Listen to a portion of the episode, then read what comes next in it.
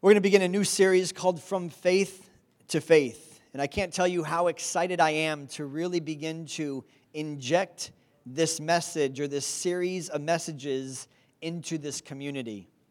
And often I like to encourage you that there's certain things that when you hear them, your mind goes, Oh, I know that, and it tunes it out or it just kind of speeds up to the next thought. But I want to encourage you to dismiss that for a moment that although you may know something, there's an understanding that comes with knowledge, there's wisdom of God that comes with something, and there's revelation.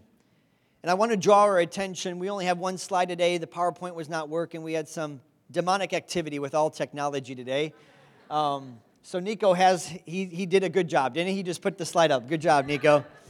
So he's done back there. He can do whatever he feels like he wants to. But uh, would you turn with me to Romans chapter 1, verse 16 and 17. This is the Apostle Paul. He's writing a, a letter to the church that is at Rome. And he writes these words in verse number 16. He said, For I'm not ashamed of the gospel.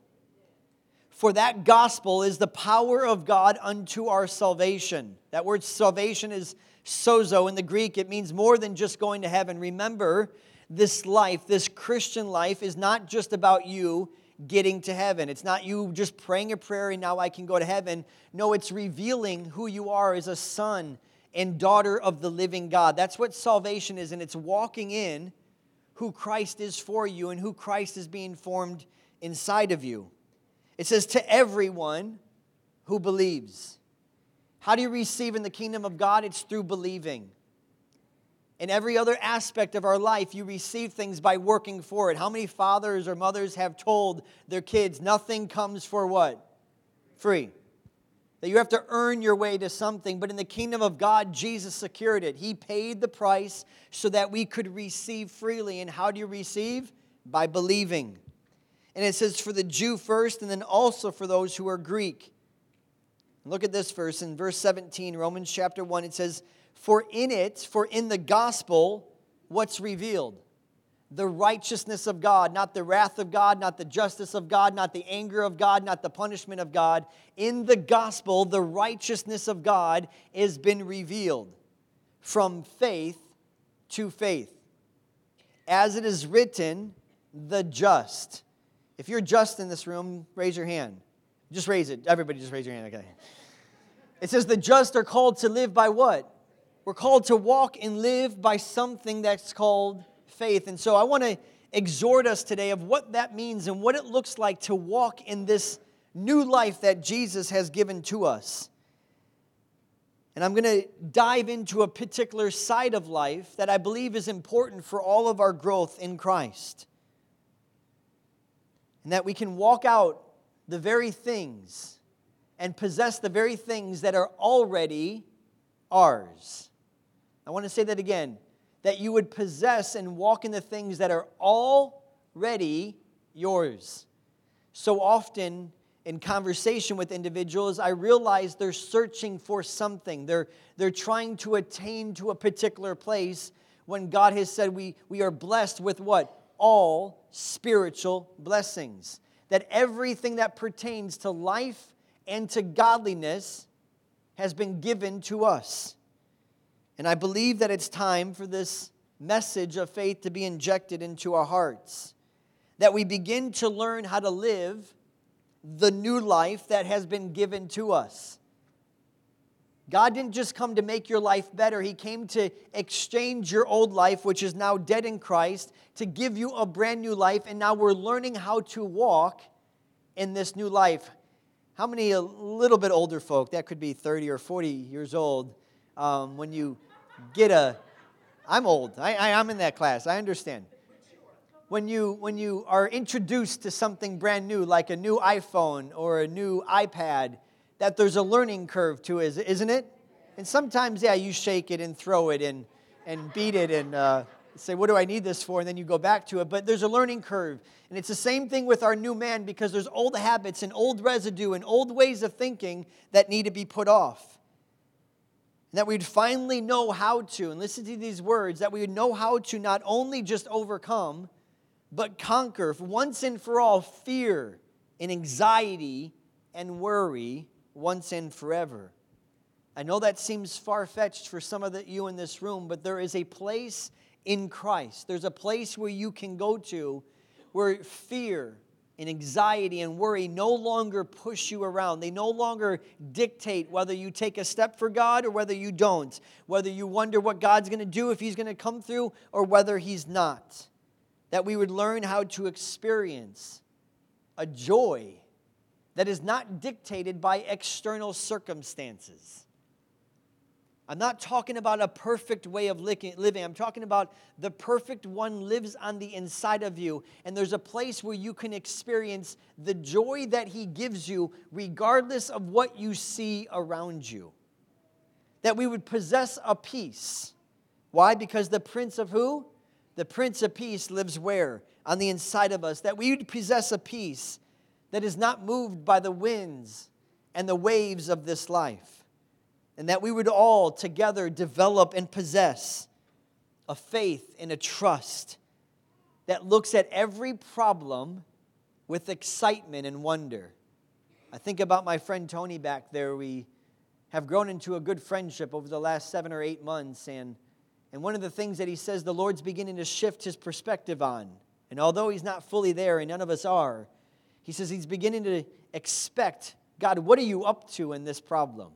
That's a different way of thinking because oftentimes problems can intimidate us. Problems can cause us to be filled with a sense of fear, an expectation that something worse is going to happen. When in fact, what if you begin to look at your problems and you started to see, man, I'm excited about how God's going to come through. And you start wondering how this problem is actually going to be a stepping stone to something that God has for you in the future.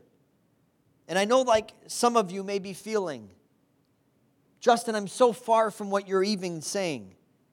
But I can assure you, as a pastor, that you're not. You may feel so distant from where you want to be and where God's bringing you to, but I want to assure you that you're not as far as you think you are. And today I believe we will all be one step closer to living a life that is not governed by circumstances, but it's governed from within. Remember Stephen when he was being stoned? The words that came out of his mouth were these Father, hold this not against them. Do not charge this to their account. That's a man that was ruled from where? From within.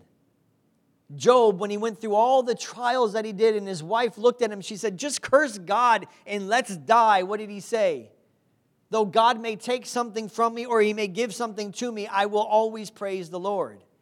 He was governed from within. He wasn't faking it. He, he had strong conversation with his friends. He even asked God questions that God said, Are you sure you want to ask me those questions?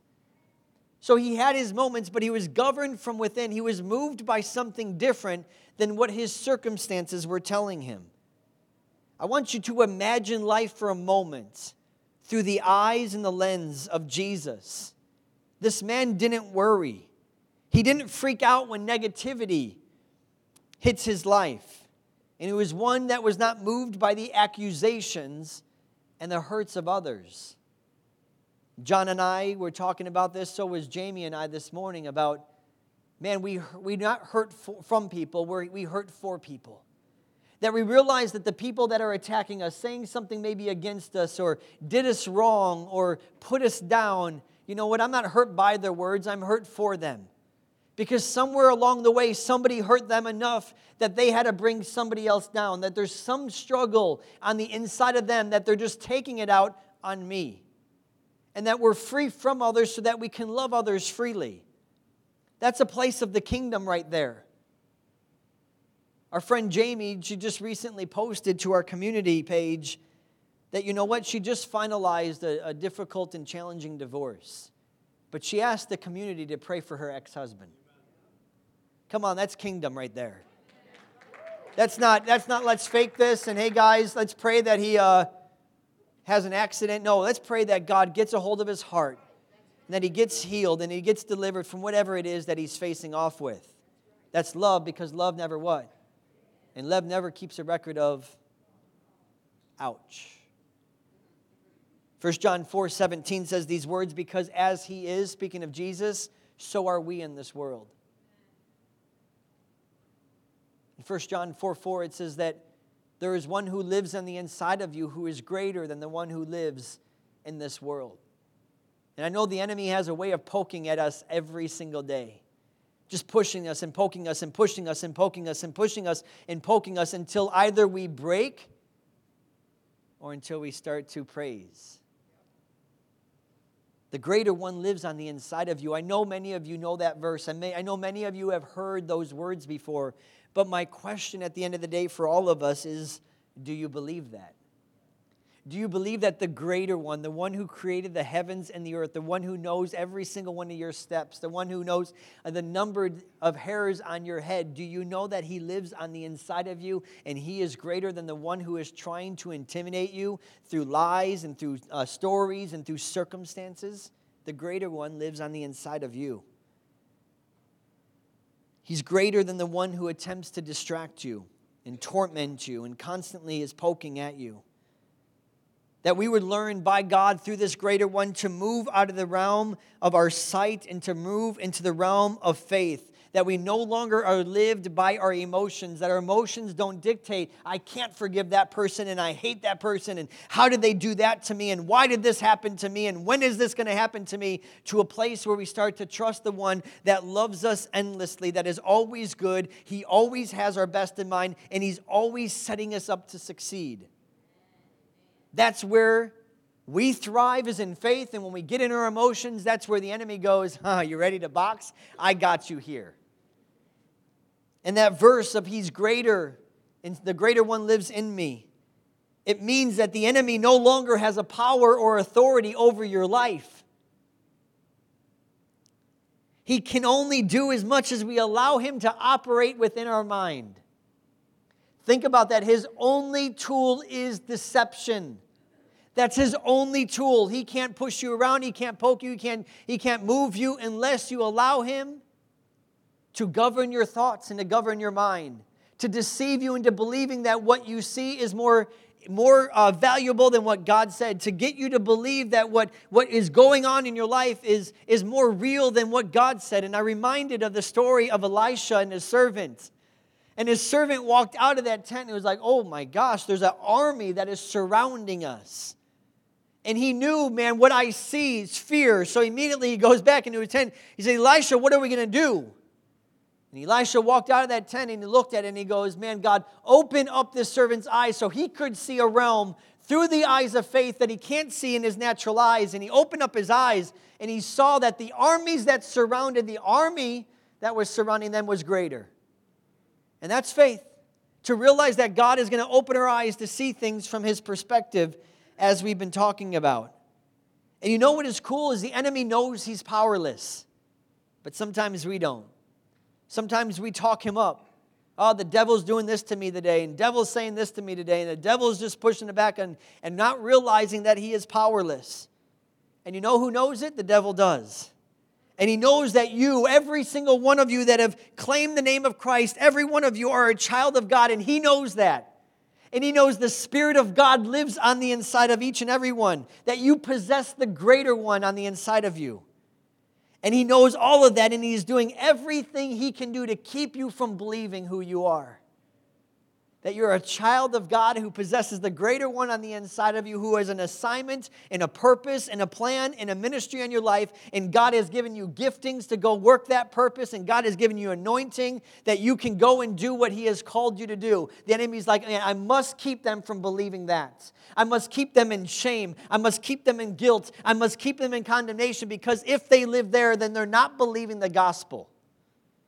And that is why all throughout the scriptures, us as believers are exhorted and we're instructed to walk by. In Jude 3, it says we are to contend for the faith. We're gonna that term the faith is important. That we uh, Colossians 1:23, we are to continue in the faith. Colossians 2 7, we are to be established in the faith. 2 Timothy 4 7, we are to keep the faith in 1 Peter 5 9 that we are to remain steadfast in the faith. Listen to those words again continue, contend, establish, keep, steadfast. It gives you the picture of holding on to something.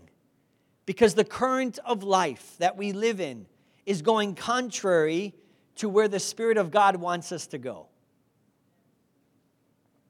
Like winter and spring. Like we all want to go where? To spring. And winter wants to stay. And so we all must, as Illinoisans, remain steadfast. Contend for our five months of good weather. Hold fast to that weather, it's coming. Or, like we like to do, me and my wife, just pick up your bags and go to Clearwater for two days and contend there. So, what does it mean to be the, the, the faith? What is that phrase? Simply that phrase, it's who we are and the calling that has been placed upon our life as a believer. Who we are is the faith. So contend for who you are. Be established in who you are. Keep who you are in God's eye. Remain steadfast in who you are. 2 Timothy 1 9 says these words Who has saved us, speaking of Jesus, and he's called us. How many of us? All of us. He's called us with a holy calling, not according to works, but according to his own purpose and his own grace. That's what I love. God not only gives you a purpose, but he also gives you the grace, the enablement to fulfill that purpose in your life. So he's not asking you to do anything that he is not going to give you the grace to do it. But do you realize the grace only comes upon your life when you take a what? A step. It's like these kids, they're scared of, man, I know some of them did solos, like to, uh, to try out to sing up front here. That's a huge step for many of them.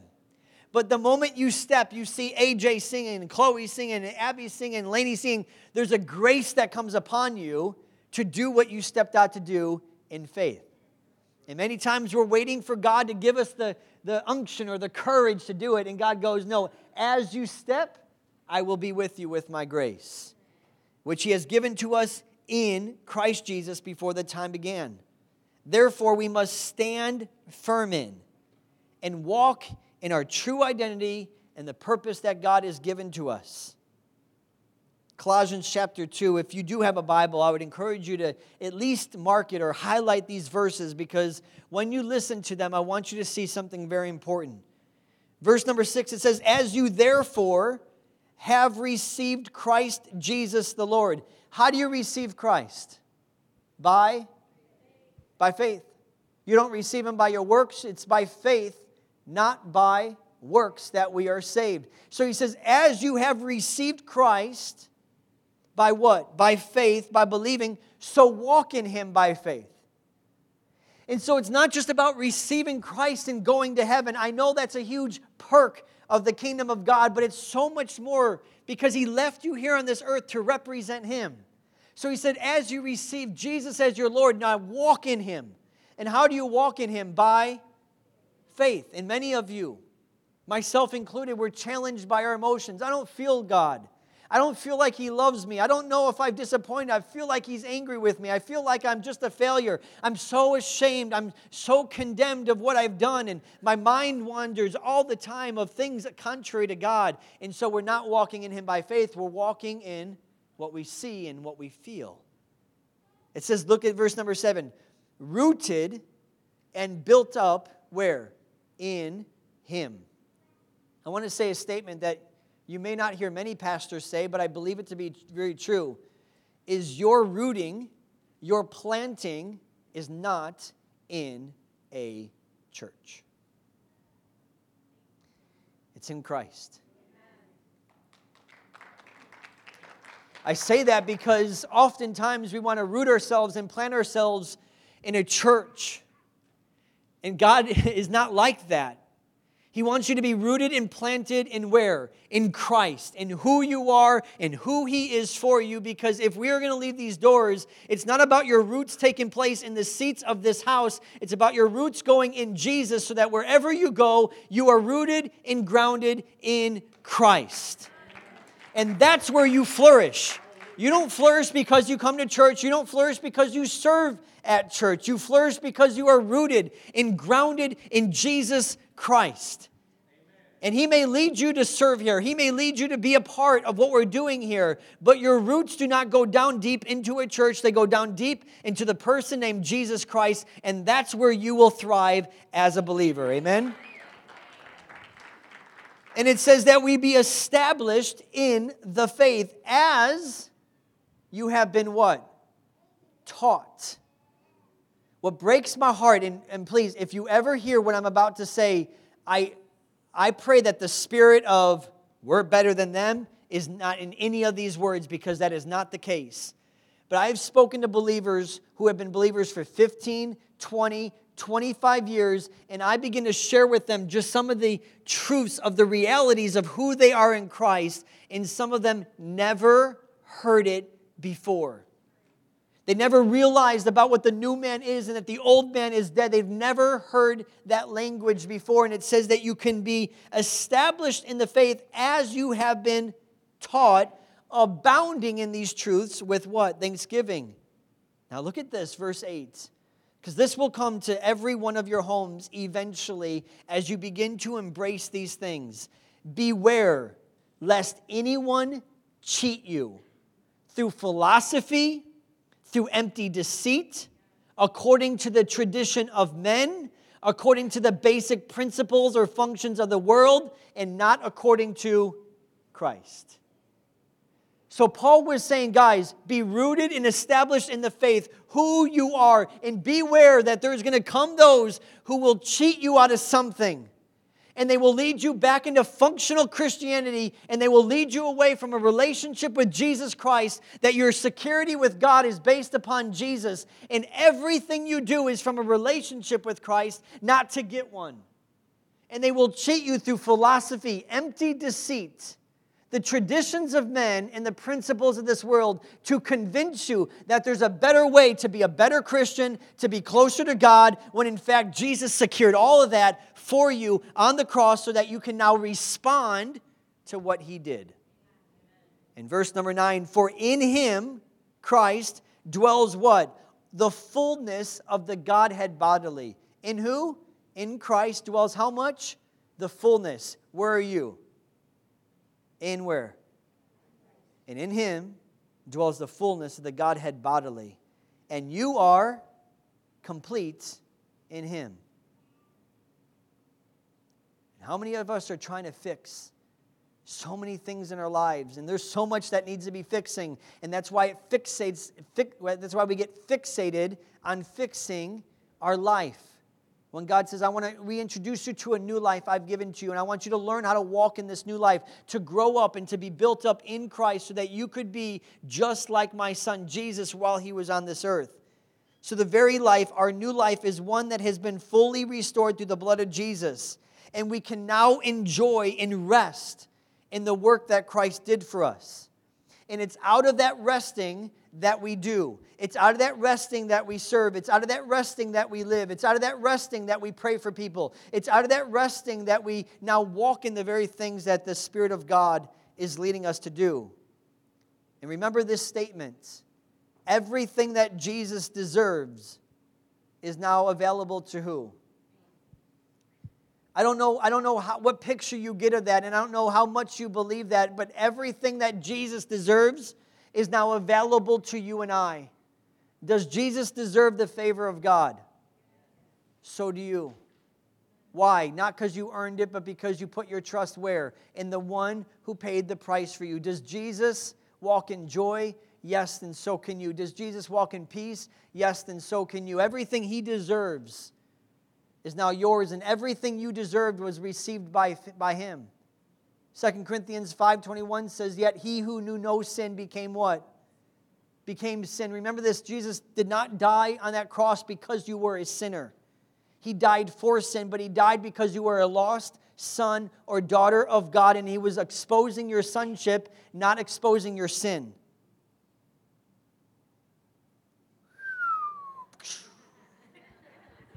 Let me say it again.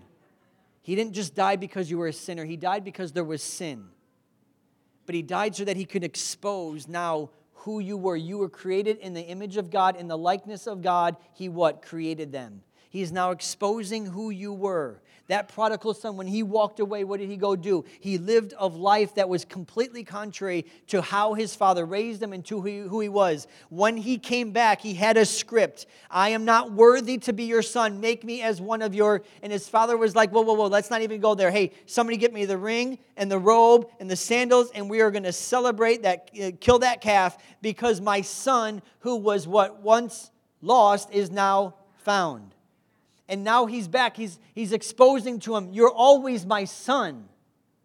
And now that young man, however old he is, I always think about it, he has to live now knowing that his father forgave and forgot his past, but now he has to. Like, how many of us know him as, like, we see him in heaven, we go, hey, You're the prodigal son. He's like, Oh, no, that was my past. I'm a son. And so many of us label something right before our son with God or daughter. Oh, I'm the I'm the daughter who did this, and I'm the son who did this, and I, you're just struggling to forgive yourself of what you've done in the past. Jesus paid a debt that I could never repay, and he fulfilled a law that I could never measure up to. And I have access now to the same account that Jesus had access to while he was on this earth. He exchanged his life for mine. Now, I'm, I'm, I'm sharing all this, and I know you've heard me say this before, but for a reason when it comes to this subject of faith. His righteousness he exchanged for my sin. I am now called to receive him, to walk in him, and this can only be done by faith. 2 Corinthians 5 7 says, For we walk by and not by sight. That's what Christians are called to do. The just shall live by faith. Galatians 2:20, listen to these words. For I have been crucified with Christ. It's no longer I who live, but Christ now lives where? He lives in me, and the life which I now am called to live in Christ, in the flesh, I live by what? Faith. That I have to believe something that is so contrary sometimes to my feelings that I, have to believe that a God loves me because he proved it by sending his son, even though there's some times where I don't feel like he loves me. I have to believe that God is going to come through for me because he's a faithful shepherd and he's a faithful father, even though I don't know if he's going to come through me this time. Galatians 3:11 says, "But that no one is justified by the law in the sight of God is evident, for the just shall live by faith." So what is faith? Faith is responding. Faith is never initiating. You are never on the initiation side with God. You are always on the responding end of God. So somebody goes, You know what, Justin, I just really need to pursue God more. Yeah, but first let me remind you that He is pursuing you 24 hours a day, seven days a week, every single second of your life. He is pursuing you. And so your pursuit is just a response to him pursuing you. Your, re- your repentance is just a response to his what? Goodness. It's not repent and then he'll be good to you. No, the goodness of God leads one to. And so faith is just responding. It's not like, oh, I need to walk by faith and I need to now muster this up and push my way through and I need to press my way into the kingdom of God. No, it's responding to what Jesus did. So here's a basic definition. I want to encourage you, if you do have a pen or on your phone, you can write it down. Hey, the baby's great. We need some amens like that today. Oh, they're taking the baby away. Oh, nope, the baby's good. The baby is totally fine. So here's the definition of faith. Listen to this faith is responding to what your father has said and to what Jesus has done. Now, I want, I want to just capture this for a moment because if you're going through a challenging time, you've heard bad news, your mind is riddled with uh, shame and guilt and condemnation. What is faith? Faith is going back and saying, God, what do you say about me? Man, this thing that I did in my past, I just can't seem to shake it. I feel like you're punishing me. I feel like you're mad at me. I feel like I'm disappointed in you. Faith is what? Okay, God, I want to respond to what you said. What did you say about me? Oh, that I love you because you what? Oh, you first loved me. For God so loved the world that he gave his only son just for me. My goodness, God, you are you're in love with me and that I I know that you have forgiven me, and as far as the east is from the west, so far you removed my transgressions. So I'm now responding to something that he said. But on the other side, I'm also responding to what did Jesus do for me on that cross? He exchanged his life for mine. He exchanged my worry for his peace. He exchanged my sin for his righteousness. He exchanged my unhappiness for his joy. He exchanged my old self lens for his brand new lens so I could see life through his eyes. He exchanged my old life for a brand new life. What, what did Jesus do for me? So my life now is consistently, when I wake up in the day and I have bad news when I start the day, what did God say about today? Today is what? What? Yep. But it's also today is the day that the Lord has, and I will. So my, my praise is a response to what? Either God, you made this day, and either God, you are good. You're always good. You always have my best in mind. You're always setting me up to succeed. If I believe that, I'm going to respond to that. That's what faith is. Faith is not trying to please God. It's not trying to make God happy by your performance. Faith is saying, God, what have you said? In Jesus, what did you do for me on the cross? I will respond to that.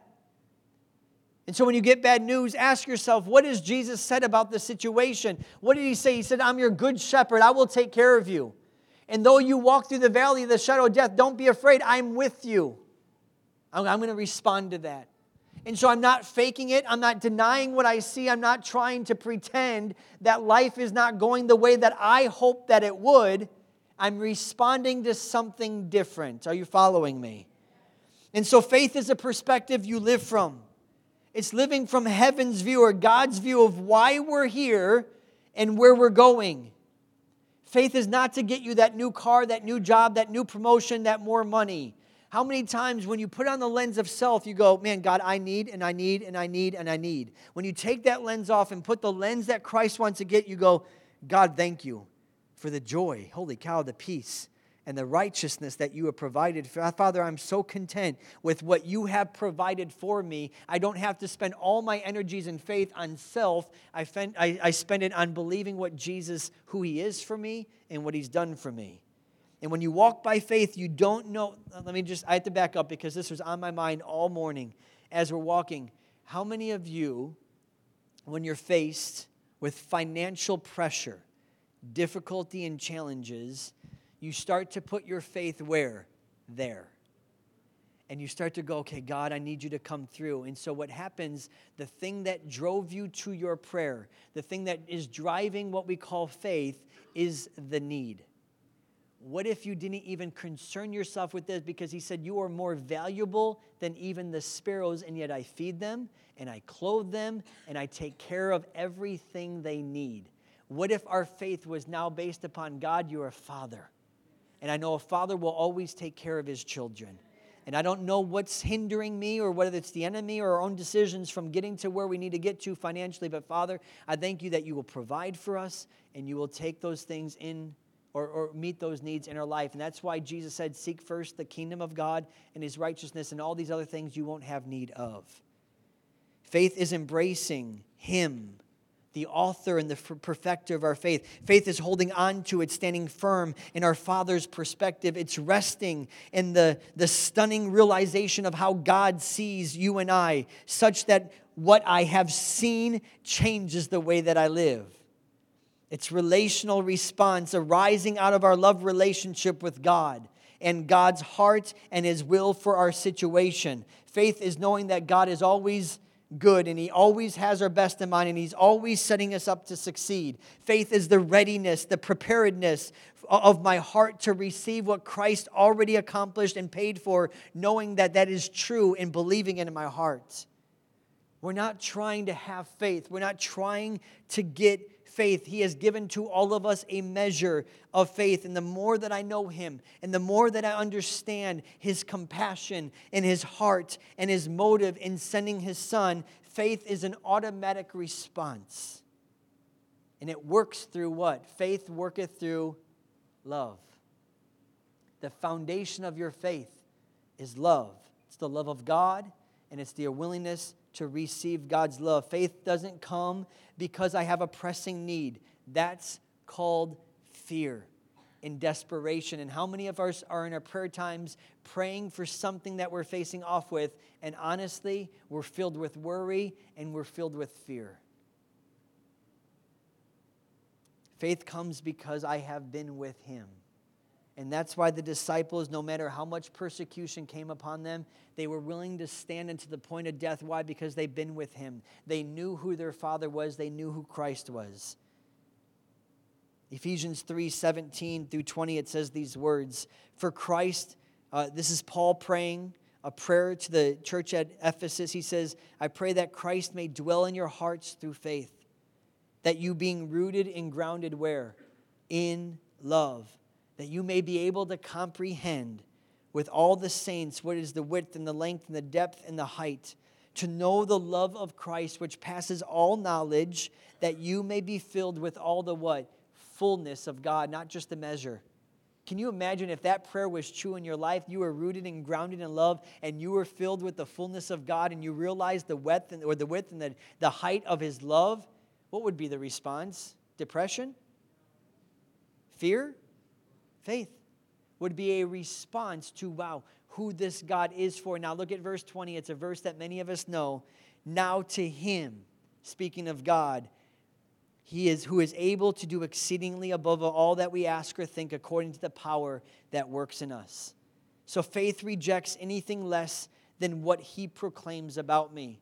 I don't know what your past is saying to you. I don't know the, the thoughts that come up in your heart and in your mind of, of who you're not and how far you still have to go. And God's disappointing you. Like, when are you going to get your act together? I don't know what thoughts you have, but faith is saying, I'm going to respond to what He said into what Jesus did for me.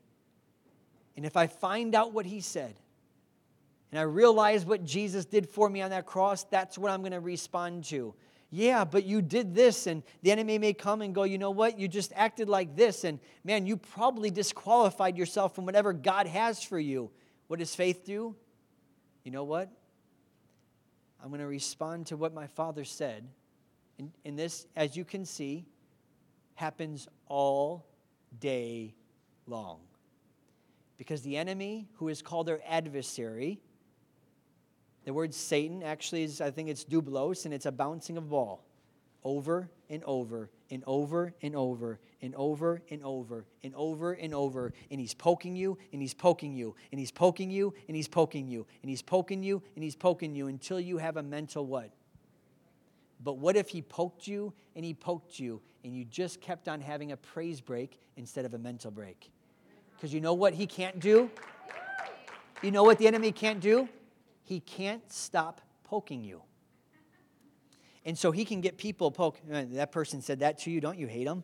Aren't you so mad at them? Don't you wonder why God hasn't come through through you? Don't you wonder why life is still the way that it is? Don't you wonder? And he pokes and pokes. And what if you just come back and go, my father said this. And Father, I just praise you that you're a faithful father and you will come through for me. And Father, I just forgive them as you have forgiven me. And I love those, Father God. And I actually, I bless my enemies and he just keeps on poking you. And the more that he pokes you, the more that you begin to stand up and rise up and be the son and daughter that he's called you to be. And so his poking you actually now is poking back at him. And so faith rejects anything that is contrary to what God has said about you because Satan wants to steal your confidence before God. If he can get you to go, God, um, are you in there? Can I, can I approach you? No, we come boldly because of what? The blood of Jesus Christ. I see the blood. He sees the blood on my life. I can come boldly as his son and, and as his daughter. And now I have confidence before God. Sin will wreck your confidence before God. I can assure you of that. Sin does not change the way God sees you, but it changes the way that you view yourself in the presence of God. And so when you play with sin, yes, you lose your confidence. And that's why he wants to trip us up all the time and get us to, to believe that sin, you're just a, a sin expecting to happen. And I want you to know your old man is dead. That you can present your members unto God and you can present yourself unto God as somebody that has been made brand new in the things of God. Let me close with this is that 1 Timothy says, fight the good fight of what? Fight the good fight. Lay hold of eternal life to which you were called, and you have confessed the good confession in the presence of many witnesses. This fight is a fight of faith. It's not a fight against the devil. He is not the issue. The fight is to believe what God has said about you and what Jesus did for you on the cross. And every time the devil pokes you and he pushes you and he bullies you, he is running a risk of you standing and believing what your father said. He is running a risk when he pokes you of pushing you deeper into intimacy with your father. He is running a risk when he pokes you of causing you to have a praise break instead of that mental break. When he pokes you, he is running the risk of you coming out with a greater revelation of how good God is. Are you beginning to see what it means to walk by faith, to respond to the goodness and the love of your Father? And the story that came to my mind as I close off is Shadrach, Meshach, and Abednego where they, they made a commitment at a young age to serve the God of their forefathers. And what I love about them is that they stood their ground. And then there was somebody that just looked at him and was like, you know what? We're going to get these guys. We're going to cause them to compromise their faith and start to now bow down to somebody else. And so they went to the king and said, King, you need to decree that nobody will worship any other God except you alone. You are the God that they will bow down to. And we'll build a statue, and everybody will come and worship that statue. And so he liked these guys, but he heard about them. Like, they're not, Shadrach, Meshach, and Abednego, they're not doing it. He's like, oh my gosh, why not? These guys, I, I know they're so good, and man, they've been such good young men, but you know what? They're, they're disobeying my decree. And he got furious with them, and he brought them before. He says, unless you worship this statute, I'm going to have to kill you guys like you're done with. And I remember they had a furnace there, and what, what did they say to him? God will deliver us. But even if he doesn't, I will still, or we will still praise him. Amen?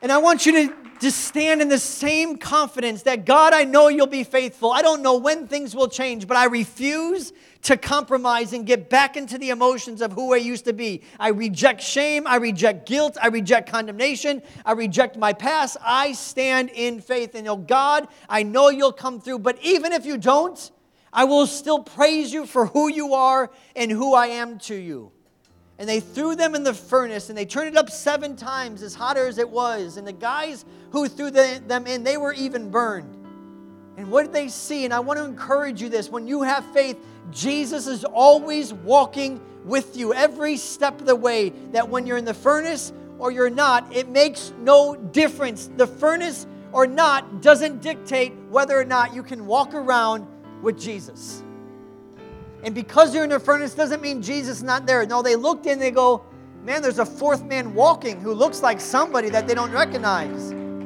And that's what they're walking by faith. And I know the devil's coming. I know he's coming to torment you, to poke you, to cause you to believe a lie about who you used to be and who you're not, and that God is not happy, and God's not this, and you're not this, and you'll never be this, and you can't get past this. And I just want to remind you walk by faith. Respond to what your Father said because He never changes. He's the same yesterday, today, and forevermore. And what He said before is what He's saying today, and He's going to continue to say it forever till time comes. And respond to what Jesus did because Jesus said, It is finished. Your life is now new. Your old man is now dead. Now walk in your new life. It's the gospel, the power of God unto salvation. And then we get to walk by faith and that's why there's joy. And that's why there's peace. And that's why there's victory. And that's why we're overcomers. And that's why we're more than conquerors. Why? Because we're walking by faith. I know it may look like from somebody else, man, things aren't going well for you. That's okay. Because I know who I am. And I know I have a Father who loves me and He's faithful every single time. He will deliver me from this mess. He will restore my marriage. He will protect my kids. He will help me with those things because He wants to. And all I have to do is focus on Him. Would you please stand with me this morning?